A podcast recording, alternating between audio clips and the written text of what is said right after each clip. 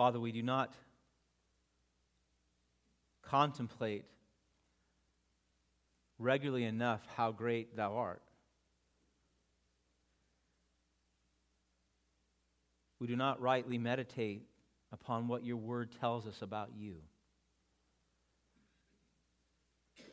If we did, Father, humility would not be the great struggle that it is in our hearts and minds as a people. For we can only lift ourselves up by taking our eyes off you and not seeing how great thou art. You are great. You are glorious. You are majestic and beautiful. You are all powerful and you are all knowing. You are just and you are gracious.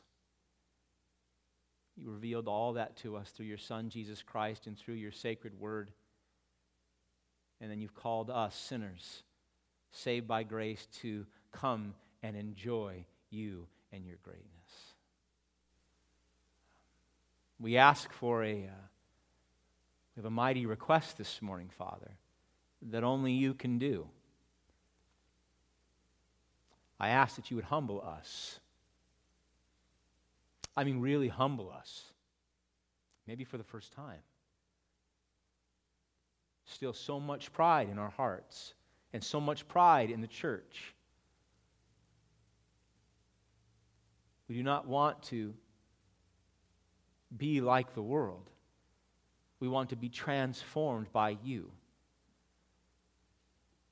And so we come as a proud people asking that you would make us humble this morning do this mighty work. Enable us to see how great thou art and who we are in Christ. In his name, amen. Good morning.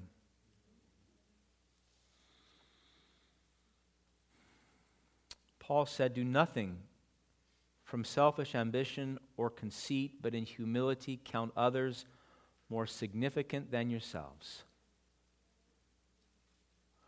That's really hard. I mean, there are, there are commands of Scripture that I think are more difficult than others. This is one. This is certainly one for me. To do nothing from selfish ambition or conceit, but in humility count others more significant than myself. Humble people serve. And we've been talking about serving the Lord now since January 1st. Humble people serve because that's what humble people do. And I want to close up this, this topic. I want to close it up next Sunday on what it looks like to serve the Lord. But we cannot close without dealing with the absolute essential attribute that a believer must have if indeed they are going to be servants of Christ, and that is humility. It is a gospel humility, a Christ centered, cross exalting humility. We have to have it. If we do not, we cannot be faithful in serving Jesus Christ. I'm talking about that permanent disposition of the human heart that is radically changed by the gospel of grace and the love of Jesus Christ. That when he comes to you, you become a different person. You become a humble person who wants to serve, who longs to serve. If we want to be faithful and proclaim the gospel and pray for the lost like we saw Ezekiel do, we must be humble. If we want to be faithful and go through trials and experience sacrifices like that of Abraham and Isaiah, if we want to be those people, we absolutely must be humble. If we want to be faithful in the little things that we saw Jesus teach to last week in Matthew 25, that we might bear fruit in our lives, we must be humble. I want to be humble. I want our church to be a humble people. I desire it to be a defining quality in our lives. So when people see us and they know us, they see these are people that are humbled by God, rightly humbled. As sinful people, raised in a culture that extols pride and self exaltation without apology, I believe our understanding of humility is so off the mark, so bent by the sea of arrogance that we swim in every single day that when we talk about biblical humility, we still don't grasp what it truly means and what it looks like being lived out in someone's life. I don't believe I truly understand it. And so I'm asking God to help me, a prideful man, preach a sermon about that which I don't really know. True, gospel centered, Christ exalting humility. I'd like to this Sunday and next, with your patience and God's grace, look at a few, few passages from Scripture because I, want us to, I want us to get a, a picture of it. What does authentic, scriptural, biblical, gospel humility, what does it look like? What does it look like? And then, by the power of the Holy Spirit, we will pray that God enables us to live like this, as the Bible prescribes, in our homes, in our churches, in our workplaces, in this community, that we might faithfully serve the Lord as a humble people. Next week, I want to look at what it means to boast in the cross. We're going to go to Galatians chapter 6. But this morning, let's take a look at a few passages and see if we can draw out what this looks like, what it means, and how, by God's grace, we, we can actually walk in it and become the very people that God desires us to be. I want to look at four things this morning. I want to look at how gospel humility gives all glory to God. I want to look at how gospel humility agrees joyfully with God's will, both the good and the bad. I want to look at how gospel humility dies to serve and how gospel humility flows from the cross. Now, it's going to be a little different this morning. I'm not hanging on one passage and I'm not, I'm not going to super irrigate it. We're going to look at a few. So if you have your Bibles, please open up right now to 1 Corinthians chapter 1. Go to 1 Corinthians chapter 1, please. We're going to be looking at verses 26 through 31. 1 Corinthians chapter 1, verses 26 to 31. And I want to uh, consider how gospel humility gives all glory, without exception, to God. Look at verse 26 with me. 1 Corinthians chapter 1, verse 26 and following. Paul's writing to the church at Corinth. He says, Consider your calling, brothers. Not many of you were wise according to worldly standards. Not many were powerful. Not many were of noble birth. Verse 27 But God chose what is foolish in the world to shame the wise.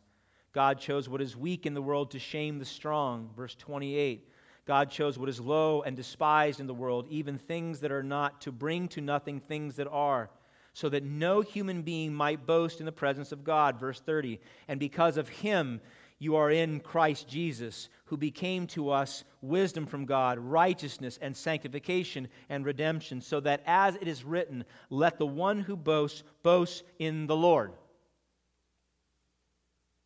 Can I get one amen for that? This is our first test. How are you doing?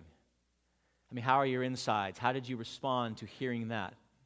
How did you respond to hearing the resume that Paul says to the church at Corinth? This is who you are. These are the people that you were before God saved you. Do you see yourself as such apart from Jesus Christ? Did you see yourself as such prior to being saved by Jesus Christ? Foolish, powerless, hated, a person of no reputation.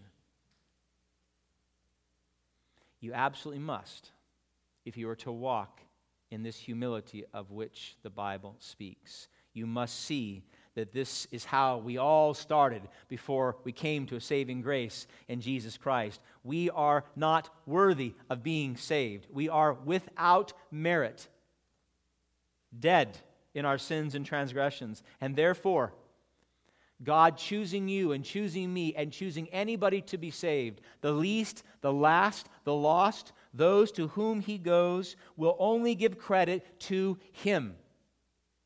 All glory will go to God because we cannot hang anything and say, all right, God picked me because I'm better, I'm smarter, I'm more attractive, I was in the right family, I have the right name. It silences all who think they have some say in being saved, sanctified, and one day standing before Christ glorified. The Bible makes it eminently clear that there is no human merit in God's sovereign election of those he so redeems. None. And this is where we must start. He sovereignly chose the ignoble. He chose the powerless, the foolish, the weak, the lowly, the no names, like you, like me, so that no man dare boast in his presence. None of us will come into the presence of Jesus Christ and say, I know why you picked me. I know why. I mean, I'm the right one. I'm supposed to be here. I was born in the right place by the right parents. I went to the right schools. I had the right job and I married the right woman and I had the right kids, and that's why I'm here. No one will stand in front of Jesus Christ and say those things. Gospel humility understands and rejoices in the truth that while we were what? While we were yet sinners, Christ died for us. He didn't wait for us to get good, He died while we hated Him, while we were the foolish, powerless people of ill repute. So that all boasting, all credit, if understood correctly, will be turned away from man and our own self glory and turned to God where it all belongs. Look at verse 30. It's because of God you are in Christ Jesus. It's because of God that you are here this morning in Christ if you are saved. It's because of God you're in Christ Jesus, who Christ became to us wisdom from God, righteousness, sanctification, redemption. If you're in Christ, listen, it's God's doing. If there's any of these qualities in you wisdom, righteousness, sanctification if you have hope and redemption, it is God's doing in total. If you're being sanctified right now by the Holy Spirit, it is God's doing. If one day you will come before Jesus Christ and be glorified, washed clean, it will be God's doing. Verse 31 So that as it is written, let the one who boasts boast in the Lord. This is not a difficult teaching to understand, but it is difficult to get a hold of in our hearts. Let me ask you this Does this truth cause you to rejoice or recoil? Which one? Do you find your heart warmed or repulsed by the, by the very thought that all glory, all majesty, all credit is going to go to God and not to you? Not your wisdom, not your choice, not your spiritual strength, not your good looks, not your name, not your degrees, not how hard you work. God's glory. Gospel humility glories in God. It not only accepts this truth, but it rejoices in the thought that now and forevermore, when we give credit of any kind to the great work of redemption, if we give credit to any kind of any good work we've done or any quality in us that is God honoring, we will credit it to God. And we will credit it to the work of Christ and the Holy Spirit in us. We want to be, I do believe, like the 24 elders in Revelation chapter 4 the 24 elders who are sitting around the throne of God. And it, we're told by John the Apostle in Revelation chapter 4 that they cast their crowns before the throne and they said, Worthy are you, O Lord and God, to receive glory and honor and power, for you created all things, and by your will they existed and were created. Gospel humility is rooted in knowing God, in seeing His glory, and understanding that He is the Creator and all things were created by Him and for Him. Knowing this, just like these men, not one elder stood up and said, I'm, I'm here and I should be glorified because I'm a son of Abraham. Not one. Not one declared their works the preaching of the gospel, the casting out of demons. Not one said, Did you see how many churches I planted, God? Not one said, I should be glorified for the suffering I went through. All 24 elders, men that we would want to know well, and one day by His grace we will know well. All 24 elders took their crowns, they threw them at the feet of the Lamb, and they declared, Worthy are you of all glory and honor and praise forever and ever. My beloved, we want to get an eternal picture, an eschatological, eschatological picture clear now. So too will you. When you come into the presence of God, not want to declare any glory of any kind, you won't want any credit. In fact, I would argue that when you see the face of Jesus Christ, all your boasting, all the self exaltation that we do now will be like vomit in your mouth. You will hate the taste of it. It will come back upon you, and you would, if possible, take every cynical remark you've ever made about someone to lift yourself up. You will take every condemning glance that you've made at those that are lower than you Every thought and every word that you made to bring yourself attention and bring yourself glory, every single one of those, if you could, you'd erase them. All those things that are written in the book, when you see the face of Christ, all of our self exaltation, all the attempts that we do to, to have someone say, That a boy, you're doing all right, all the means of elevation, we will hate because we will see the glorious one. And we will realize in all those episodes we were just trying to steal it from him. We were trying to take what belongs to him. Gospel humility rightly gives all glory to God and boasts only in the Lord because only the Lord is worthy of the glory. Is that your heart? Is that where we are? All glory, all honor, all power to God alone. We sing it, but is that your heart? It's one thing to sing it with our mouths, but do you believe with all your heart how great God is? Number two, gospel humility. If you still have your Bibles, please go to James chapter 4. Let's go to James chapter 4. James chapter 4, gospel humility agrees with God's will. So, gospel, a gospel heart, a gospel humble heart will glory in God alone, and a gospel humble heart agrees with God's will, whatever that will may be. James chapter 4, look at verse 13 and following, please. James writes, Come now, you who say, Today or tomorrow we will go into such and such a town and spend a year there and trade and make a profit. Verse 14 Yet you do not know what tomorrow will bring. What is your life? For you are a mist that appears for a little time and then vanishes. Instead, you ought to say, If the Lord wills, we will live and do this or that. Verse 16 As it is, you boast in your arrogance. All such boasting is evil.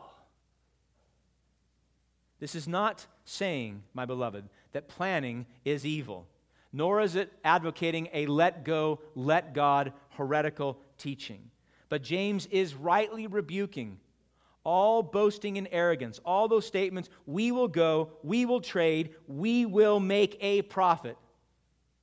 And he is rightly rebuking the certainty of such statements and the certitude of our hearts acting as though we know what the future entails, when in fact we do not know what the next five minutes entail, let alone tomorrow or next year. Look at verse 14. He says, You do not know what tomorrow will bring. What is your life? You are a mist that appears for a little time and then vanishes. My beloved, we are in no position, not one of us, in a position to make such bold declarations about the future. Tomorrow, for all of us, at this very moment, is indeed a mystery. We can make plans, God calls us to make plans, but your life tomorrow is determined by God. Even those who live long lives, what is that compared to eternity? I mean, what is it? A vapor, a mist, the grass, it's here today, it's gone tomorrow. What is the depth of your knowledge? I mean, what, what is it that you know about God's will so definitively that you can say, my tomorrow will be like this, my next week will be like this? How many of you can look into that, that proverbial crystal ball and know your future? You cannot. You cannot. We are vapors. It is both arrogant and it is foolish to think and live in such a definitive manner. Our response should be what? if the Lord wills, we will live and do this or that. you notice that? If the Lord lives, we will will. All these plans become irrelevant if we die. Right? So whatever plans I make, it's contingent upon God sustaining my life. And whatever plans I make, it's contingent upon God enabling me to do those things. Proverbs 16:9, a proverb you know well, we can make our plans, but the Lord what? He determines our steps. Make all the plans you want, and by God's grace they'll be godly plans, but it's God who determines the step of each one. To make our plans and think that we somehow by our wits or our perseverance or our strength or our intellect somehow can determine our steps, it is boasting in our arrogance, and James is right, it is evil. It's evil. Gospel humility believes and rejoices in the fact that God is the sovereign. He's the sovereign God in control of all that is seen and unseen. He determines whether or not our plans succeed.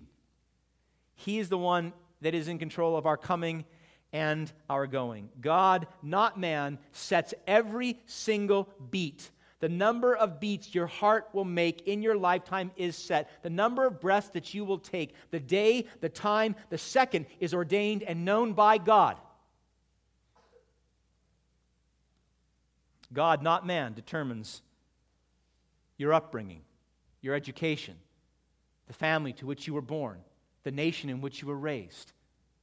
He determines the church that you go to, the people that you fellowship with, the person that will be preaching the gospel to you. He determines all these things. Psalm 139, 16, God, your eyes saw my unformed body. All the days ordained for me were written in your book before one of them came to be. Now, this does not contradict, and I don't want to go into great detail, it does not contradict your responsibility to make wise choices and live holy lives, nor does it deny your free agency.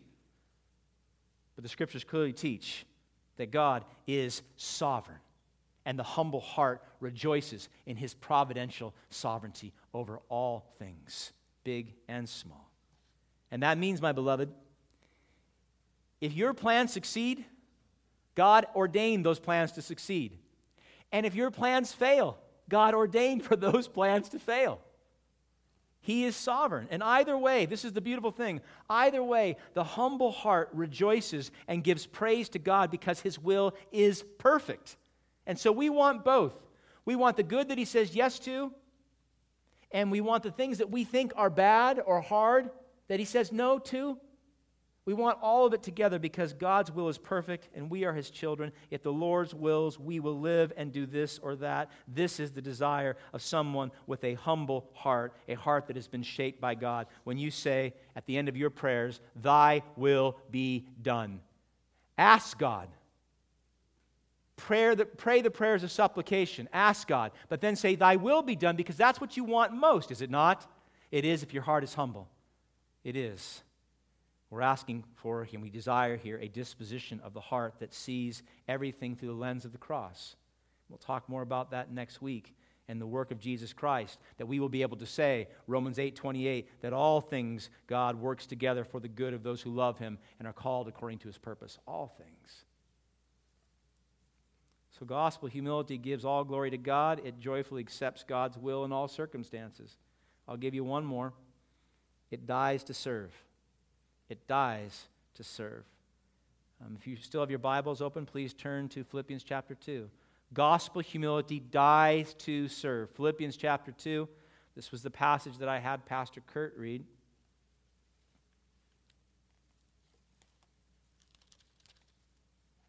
Philippians chapter 2, beginning at verse 3. Do nothing from selfish ambition or conceit, but in humility count others more significant than yourselves. Let each of you look not only to his own interest, but also to the interest of others. Humble hearts, gospel hearts, do this work of, of heavy lifting, of, of getting low with those who are in need, and in the power of the Holy Spirit, working in Christ to lift them up. This is what humble hearts do. They count others more significant they count the needs of others more important than themselves and than their own. And as a result, they use all the gifts we talked about last week, their energy and their resources and the spiritual gifts, they use them to bless others and to minister to others. Spiritual, physical, emotional well being of other people become the priority of a gospel humble heart. And they do this by dying to themselves, by dying to their selfish desires of not wanting to serve, foregoing whatever it is that will impede their ability to go and put the needs of someone else above their own. And that's hard.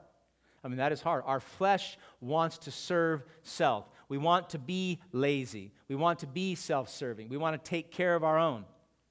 But a humble heart, God changes and says, I want you to look out. I want you to see the needs of others. I want you to put their interest above your own. And then the desire comes from God to do that. And you will actually desire to help people and love people more than you want to just serve yourself.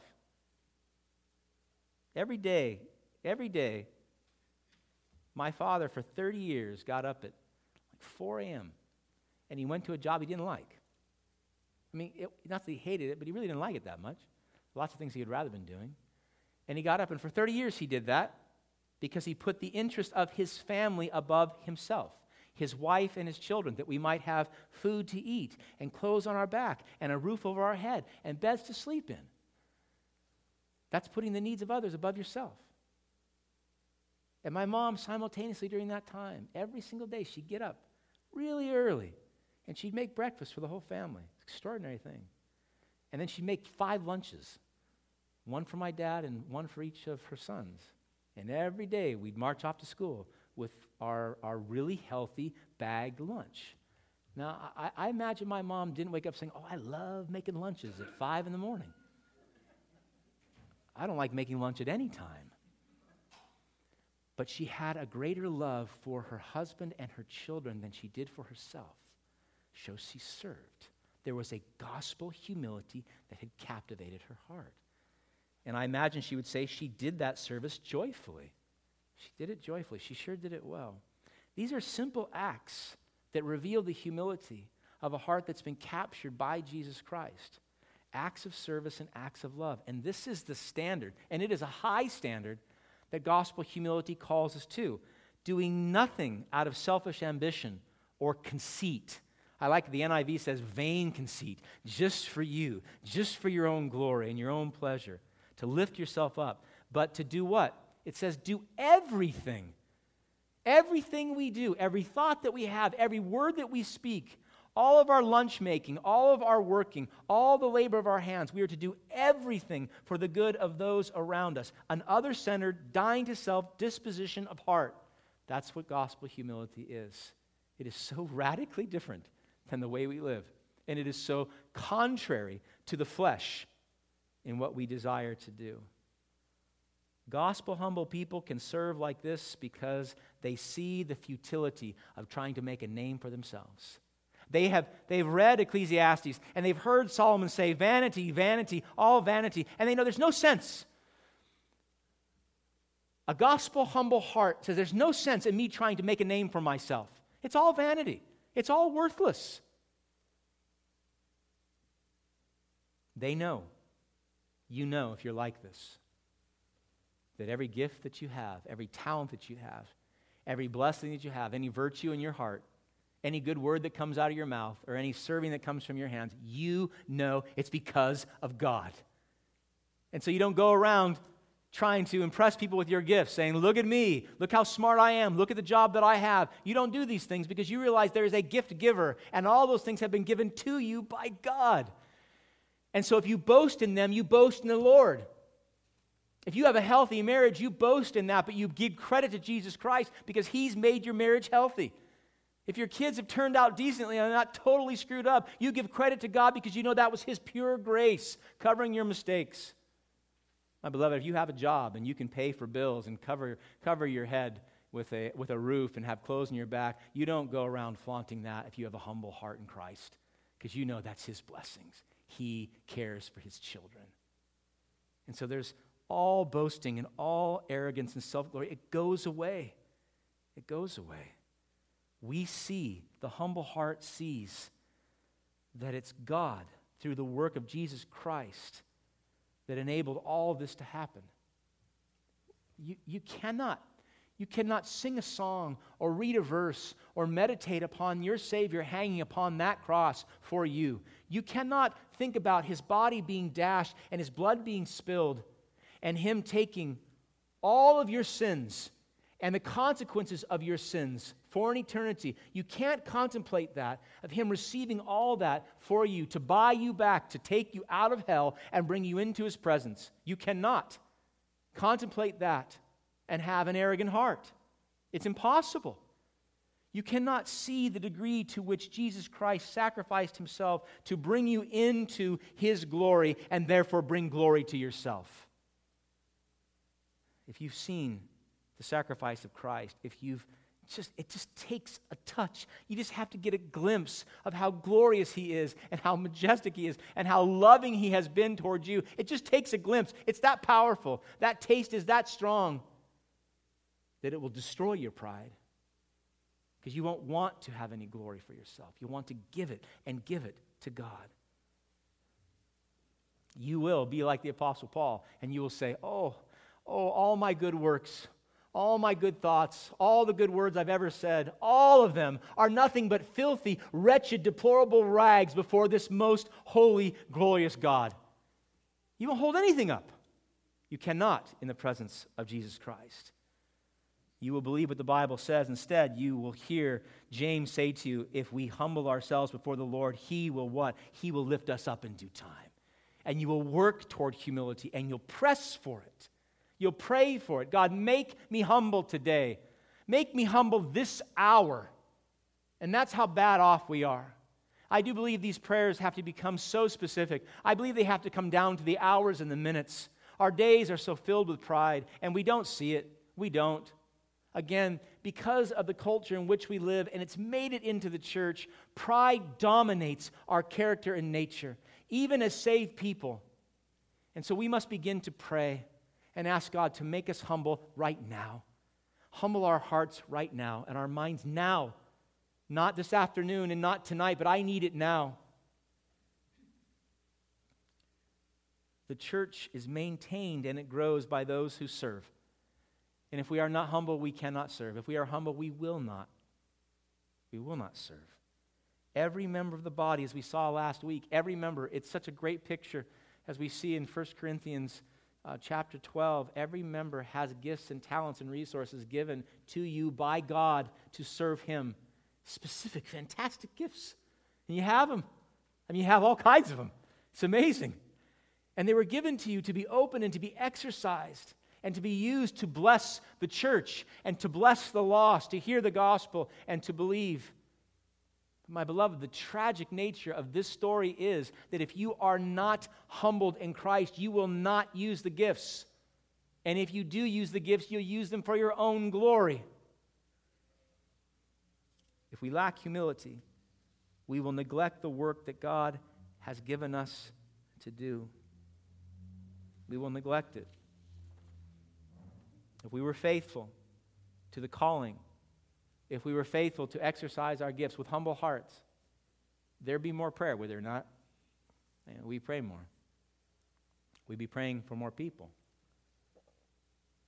If there was a, a Christ centered humility in our hearts on a daily basis, we'd be sharing the gospel more. And we'd be concerned about the well being, the eternal well being of souls we'd be looking for the least and the lost, and we would be ministering to them because we would consider their needs above our own. There'd be more disciple making. There'd be more hearts that are grieving comforted. There'd be more suffering brothers and sisters who are brought comfort in the cross. How many more, my beloved? How many more prayers, how much more ministry, how many more disciples would we be making if our hearts were truly humbled and we exercise the gifts as God has so ordained? How many more? Hundreds? Thousands? Without humility, we will not boast in the Lord only, we will boast in ourselves. Without a gospel humility, we will not accept the will of God when it is both good and bad. We'll take the will of God when we're pleased with it, but when it's difficult and it's hard and it's painful, we will reject God's will and we will demand from God how things ought to be, what we deserve, because we always deserve better. We won't serve, or we will serve with the wrong motives because our desires will be captured by selfishness. So, how do we get to where we want to be? How, how do I, how do we as a church overcome our pride filled, poisoned hearts? How do we do that? How do we become a people that truly glory in God alone? So when we sing all glory, honor, and praise be to you, O God, forever and ever, amen, when we sing that, we really mean it in here. I mean, how, how do we become people who rejoice in the will of God when it's really difficult? When there's sickness and there's pain and there's brokenness, how do we rejoice in that? Not grit our teeth and say, all right, God, I guess. And how do we become people who serve like this? Last point. Still with me? Still with me? See, if you don't say yes, I think you're sleeping. So are you still with me? Good, you're not asleep. Look back at uh, Philippians chapter 2, please. Gospel humility, it'll flow from the cross. We have the model and we have the power. We have the model and we have the power. Look at verse 5. Paul says, Have this mind among yourselves. What mind? This is the mind of the servant who puts others above himself, who puts the needs of others above his own needs. This is the mind we're supposed to have. Paul says, Have this mind among yourselves, which is yours in Christ Jesus, who, th- though he was in the form of God, did not count equality with God a thing to be grasped, but emptied himself by taking the form of a servant being born in the likeness of men, and being found in human form, he humbled himself by becoming obedient to the point of death, even death on a cross. You have the, the model and you have the power in these verses. Paul says, Have this mind, this gospel centered, Christ exalting mind among yourselves. And then he says, really important, this is yours in Jesus. In other words, you already possess it. This humility that we've been talking about that seems way beyond us. This humility that is described as doing everything, not out of selfish ambition or vain conceit, but out of your love for Christ in the interest of others. Everything. This humility, this passage says, you already have the power and potential to live like that. Do you believe that? I mean, that's an amazing statement that it's already in you if you're in Christ. Look at it again, verse 5. Have this mind among yourselves, which is yours in Christ Jesus. You already have it. You already have it. The ability to live like this. It is a gift that's given to each and every one of us when we're saved by grace, when the Holy Spirit dwells within you. You have been made to be a humble person. So if you are not, if you're like me and you say, I'm not a humble person, then you are fighting against the gift of God. You're working against God. He has made you humble. He desires you to be humble. You have the power and the potential to have this gospel humility. And if you are not, then you are fighting against it. It was accomplished for you on your behalf through the great humiliation of Jesus Christ upon the cross. Again, look at the model. He emptied himself of his heavenly dwelling. He took the form of a servant in the likeness of a man, and he humbled himself how far? How far did he humble himself? all the way to the point of death, even death on a Roman cross. That's how far Jesus Christ submitted to his own humiliation on our behalf. This extreme sacrificial love.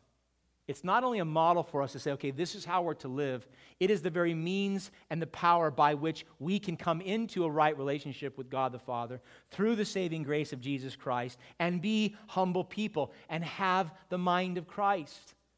We don't look at this and say, okay, this is how Jesus did it, and it was incredible and it was extreme, and therefore now I'm going to go try really hard to do it. No, the very means by which you come into a relationship with God is through Jesus Christ. It is through this cross. And therefore, every man and woman has an opportunity to repent of their sins and put their faith in Jesus Christ and have their pride filled hearts broken and humbled. We can become these people because we are in Christ and with the Father. He imparts it to you. You can't earn it. It's been given to you freely, and therefore we're supposed to exercise it. In our Lord's 33 years on earth, he lived in perfect humility. It's such a beautiful picture. I mean, it really is. It's a beautiful picture. He lived in perfect humility, in the glorification of the Father. Every single thing Jesus ever did, every word he ever uttered, and we can say every thought that he had, every prayer that he made was to the glory of God. Do you know that? I mean, Jesus Christ, who is the creator of the universe and deserves all glory and honor and power during his earthly ministry, did not receive that glory but pointed to God the Father in everything. How tempting it would have been, would it not? as he performs these miracles that no one had ever seen, as he makes the sick well and he raises people from the dead. How tempting for Jesus to say, Yeah, it wasn't bad, huh? I mean, that was something else. Even I'm impressed. Never. He doesn't think it, he doesn't utter it. And every single miracle, what does he do? Glorify God, glorify the Father. All praise to my Father for the work that he was doing through Jesus Christ. Only hours before he was to ascend the cross, Jesus, in his high priestly prayer in John 17, he turned his eyes to heaven and he said, Father, the hour has come. Glorify your Son. Why? That the Son may glorify you. His whole life, the entire mission of Jesus Christ was to glorify God the Father in the redemption of man. And he did. In the garden, when the full weight of what was about to happen to him hit that fever pitch in his heart,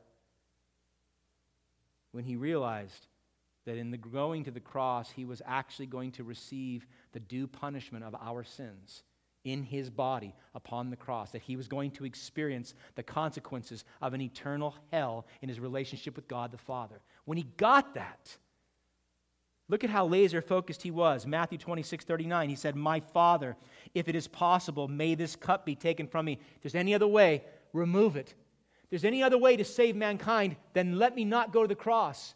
If there's any other way for those people you've called before the foundations of the world to be saved, any other way, let's go that path. But then he says, What? Yet not as I will, but as you will. Thy will be done.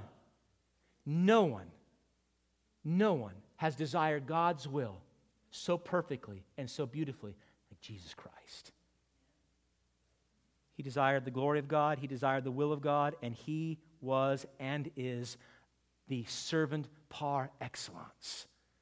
I mean, he is the consummate and ultimate servant. He said to his disciples, What? I did not come to be served, but to serve and to give my life as a ransom for many. And he did, did he not? His entire life he served. In his death and resurrection, he served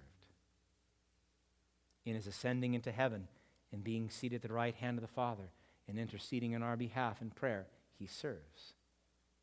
Jesus Christ revealed in his life something that is completely contrary to our sinful, self serving hearts and minds. It's the opposite life. He didn't come as a king saying, Minister to me, serve me, love me. He came as a suffering servant.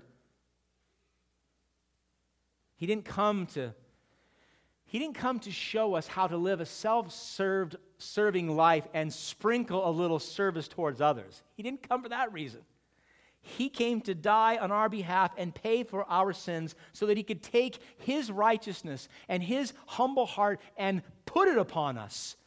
The word we use in theology is to impart, but it's to give you, to press upon, to make that yours so that you, like he, have the power to have his mind, the mind of Christ, the humble servant of God, so that we too can be humble servants of God. The Apostle Paul said in Ephesians 4 2, be completely humble and gentle. That, that is an impossible command unless I have the mind and heart of Jesus Christ. It's impossible. And we can say, Shame on you, Paul, for telling such sinful, pride filled people to be completely humble and gentle, being patient, bearing with one another in love. Jesus Christ enables us to be children of God so radically transformed of heart and mind that we can hear the command of Ephesians 4 2 to be completely humble and gentle and not recoil, but to have have your life be defined by humility and not pride. Oh, I would love that. I would love that. To have our lives be defined by serving others and not serving ourselves. Augustine rightly said, Listen, should you ask me what is the first thing in religion? I should reply that the first and the second and the third thing therein is humility. That's a bold statement, but he's right. My beloved, if we're not humble, we can't see the need to be saved. If we're not humble, we can't rightly serve God in our saved states. If we're not humble, we can't look upon the needs of others and meet their needs. We can't look upon their interests and be interested in them. If Christ dwells in you, the great news is that you have the power and the potential to truly live humble lives in the Lord. Because at the cross of Jesus Christ, in your repentance and faith, when you gaze upon your crucified, risen Savior, you receive from Him a new heart. Not a heart of stone, but a heart of flesh. And that heart of flesh is a humble heart the heart of stone is hard and it's prideful and it's arrogant and it boasts in all that we want. But the heart of flesh that God gives you is one that is broken and contrite, and He finds it radiant. He finds it beautiful.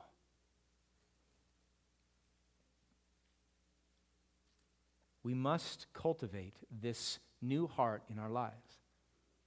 Most of you I know, I know that you've been saved by grace. So I know that you have this power within you. And yet, most of you, like myself, we are still filled with so much pride. I've been catching myself this entire week. So many words that I use are used for my own self exaltation. So many thoughts that I have are primarily for me, to have me looked at well to have me thought of well, not by God, but by man or by myself. Something as simple as I'm throwing the football with my youngest son yesterday in the street. And I throw a very nice pass to him, and he misses it. It goes through his hands. And I say to him, Why didn't you catch that? Why didn't you catch that? And if he had any sense, he'd turn around and say, Why didn't you catch that, Dad? Why didn't you catch that prideful word, that prideful sentence coming off your tongue? Because he'd have been right. Why would I say something like that? Because I would have caught that, right? Because I made a really good pass that you should have caught. It's so simple, and yet it's so filled with pride. My beloved, I believe that we need a radical reorientation of our hearts and minds. And I don't think it's just me. I know, I know how bad I am, but I don't think it's just me. I think that we are suffering from an epidemic of pride in the church.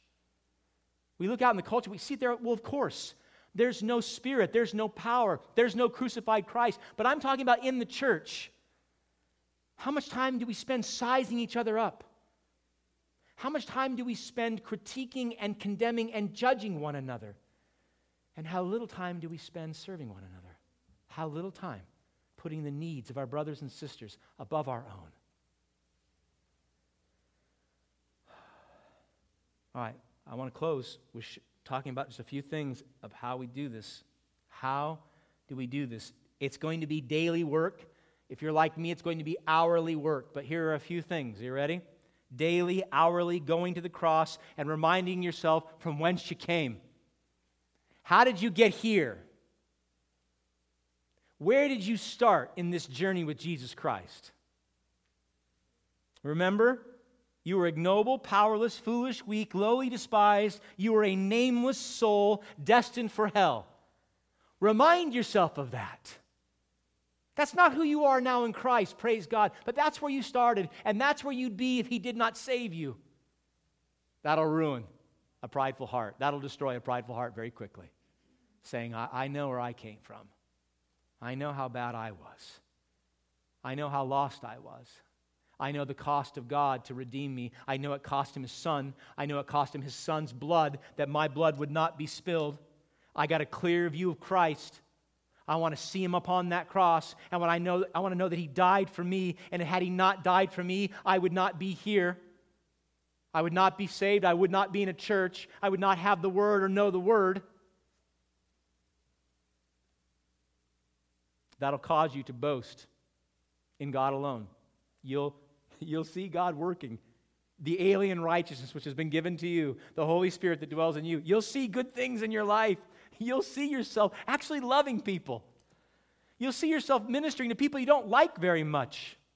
You'll see yourself being kind and patient with people who drive you crazy. You will see yourself overcoming habits that used to, to define you. You see yourself working when you used to be lazy and having right entertainment and good things and not evil things. And you'll say, What who's doing all this work? And you will know that it is God through Christ and the Holy Spirit. And you will say, Glory be to God. Christ has taken your shame because he went upon that cross and he's given you all of these blessings. He's given you his righteousness. And so, one way we fight the prideful heart is to gaze upon a crucified Christ, to go back to the cross and remember where you came from and where you were and where you are now and how glorious that is. What an amazing work he's done in us. What an amazing work. Second thing you can do on a daily or hourly basis, cultivate in your heart and mind, see clearly that everything that happens to you, the really good and the really bad, it is part of God's ordained, decreed will. And be pleased. Be pleased that God the Father, through Jesus Christ, is doing his will in your life. If we pray the prayer, Thy will be done on earth as it is in heaven, and we desire that in upon, upon our hearts, and we want to live like that, then we can't just say, Lord, your will be done when things are good. We must say, Lord, thy will be done, good or bad, easy or hard, pleasant or painful, thy will be done. That's what I want most. Very dangerous. We will say to God, Thy will be done, and we will rejoice in it because the good that we have, we know, is a gift that's purchased by the blood of Jesus Christ. Do you know that? Every single good thing you have in your life, every single good thing was purchased by the blood of Christ on the cross and given to you. Every good thing comes from the cross, every one, because it's grace. It's pure, unmerited favor. What we deserve is hell, it is judgment and condemnation, and what we get is grace. It also means, my beloved, that we will rejoice even when things are hard even when bad and evil comes upon us, because we know that whatever evil we experience on this side, it's just a taste of what we rightly deserved in hell. All the hardship, all the pain, all the suffering, you're getting a foreshadowing of taste of what your eternity would be like, infinitely worse. And so we realize that. And we say, but that's not what I get. That's not the end for me all that hardship, you will see that Christ took for you upon the cross, and instead, He's imparted to you His eternal goodness. And that means the humble heart, here's some hard words the humble heart will never, ever, ever say, Why me? In fact, the Christian should never utter that. Why me? Because when you say why me, you're saying, I deserve something other. I deserve something better. I'm a child of God. Why me? Why would this happen to me? So when the rains come and the mountains fall down and it closes a freeway and it causes thousands of people from their commute to go from 45 minutes to five hours each way, you won't sit in your car and you'll, you won't say, Why me? You will say, I deserve worse. Hmm? When sickness comes upon you, and ravages your once healthy body, the gospel heart, the humble heart will say, This is better than I deserve. These are hard truths. When people turn against you and they slander your name and they say all kinds of evil things about you, you will say, This is way, way better than I deserve. And you can actually rejoice in the midst of it. when you find yourself basking in a biblical marriage or rejoicing in the coming of a new baby. Or maybe you, maybe you just got a job, and it's a job that you've been praying for, that God would bless you with, that you might be able to pay your bills. When these things come to you, the humble heart will rejoice because you realize it's all grace coming from the cross of Christ, all gifts from the Savior. We must remind ourselves daily of these truths, hourly, if necessary, to walk with gospel humility in serving the Lord. And lastly, you will look upon Jesus Christ, and instead of lifting yourself up by condemning others, you will look upon others as more significant than yourselves, and you will desire to serve. People created in the image of God If you haven't listened, listen now, please. One of the ways that we can submit to the teaching that Paul brings to us in Philippians chapter 2 is to look upon all mankind in one of two states. All people are created in the image of God. All people are destined for one of two eternal destinations it's going to be heaven or it's going to be hell. That simple truth alone will enable us with humble hearts to serve them. If saved, if brothers and sisters, now listen, then these are people that God deems so precious that he would sacrifice Christ to bring them out of hell and into heaven for eternity. This is how much God loves his children. So when we look upon one another within the context of the church, and we hear Paul saying that we should put the concerns of others above our own and we should look out for the interests of others above our own. When we look upon one another and we see that you are people redeemed by the blood of Christ, and this is how much God loves you, and I say, or we say, we love God, then the response will be radical, sacrificial service to one another. Because you will be serving and loving the very people that Jesus Christ died for. And you will say, more significant than me. Your needs more significant than mine. It's equally true of the unsaved. You say, well, how so? The unsaved do not know Jesus Christ. They don't know the grace and the love and the forgiveness that he offers through the cross. And so we can say rightly that their interests are infinitely greater than any interest you currently have if you are in Christ. Is that not true? You say, No, I have, I have great concerns. I have great interests. I have issues with my work. I have issues with my bills. I have issues in my marriage and issues in my children. If you know Christ, you are saved, eternally redeemed. Your joy, your end, your satisfaction, it is sealed by the blood of Christ and the Holy Spirit.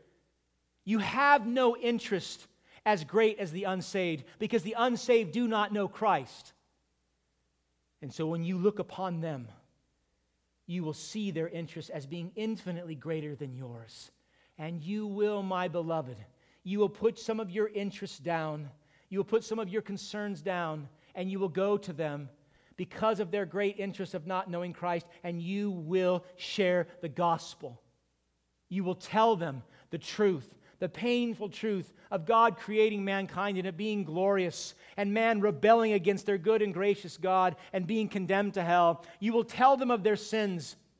You will warn them of the judgment to come. And then you will provide the medicine of the gospel and the hope of Christ. And you will say, This man came, and this man died, and this man rose that you might live. And that is your greatest interest. And we can do that because we can look upon them and we can see that that's where we were. And then someone came to us, someone had a greater interest in your soul than you did. Someone came to you when your interests were occupied by the world and fleshly things. And someone came to you and they told you about God and your sin and Jesus Christ. And the Holy Spirit came to you and made you alive, and you repented and you believed. Shame on us if we do not bring these interests. These are our eternal interests of life and death upon the hearts of who do, those who do not know Christ. We want to tell them. We need to tell them. My beloved, when I look upon Christ and I see his beautifully humble heart, I still see so much pride in my own. I still see so much pride in our church. Let's pray right now. And let's ask God to take the gift of humility that came from the cross and that has been given to each of us freely in Christ. To take the humble heart, the gospel humble heart in each of us, and raise it up. Cultivate it in us so that we, as a local body of believers, Cambrian Park Baptist Church, that we as a people will be defined by this humble gospel love. That people will know us like that. So when we leave this place and we go out to our workplaces, they will see true humility.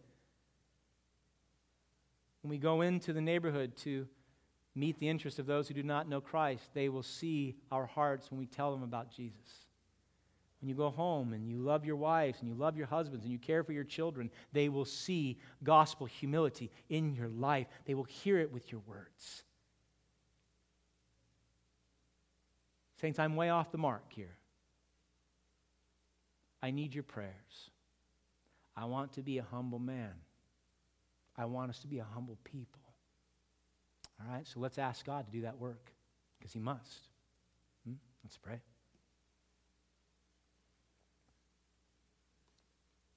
Father, how difficult it is to preach upon that which I am not.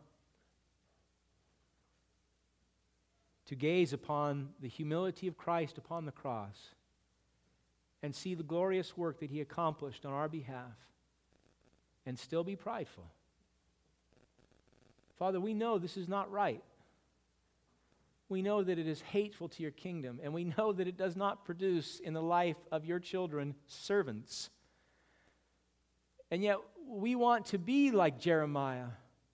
We want to be like Abraham and Isaiah. We want to be like Ezekiel.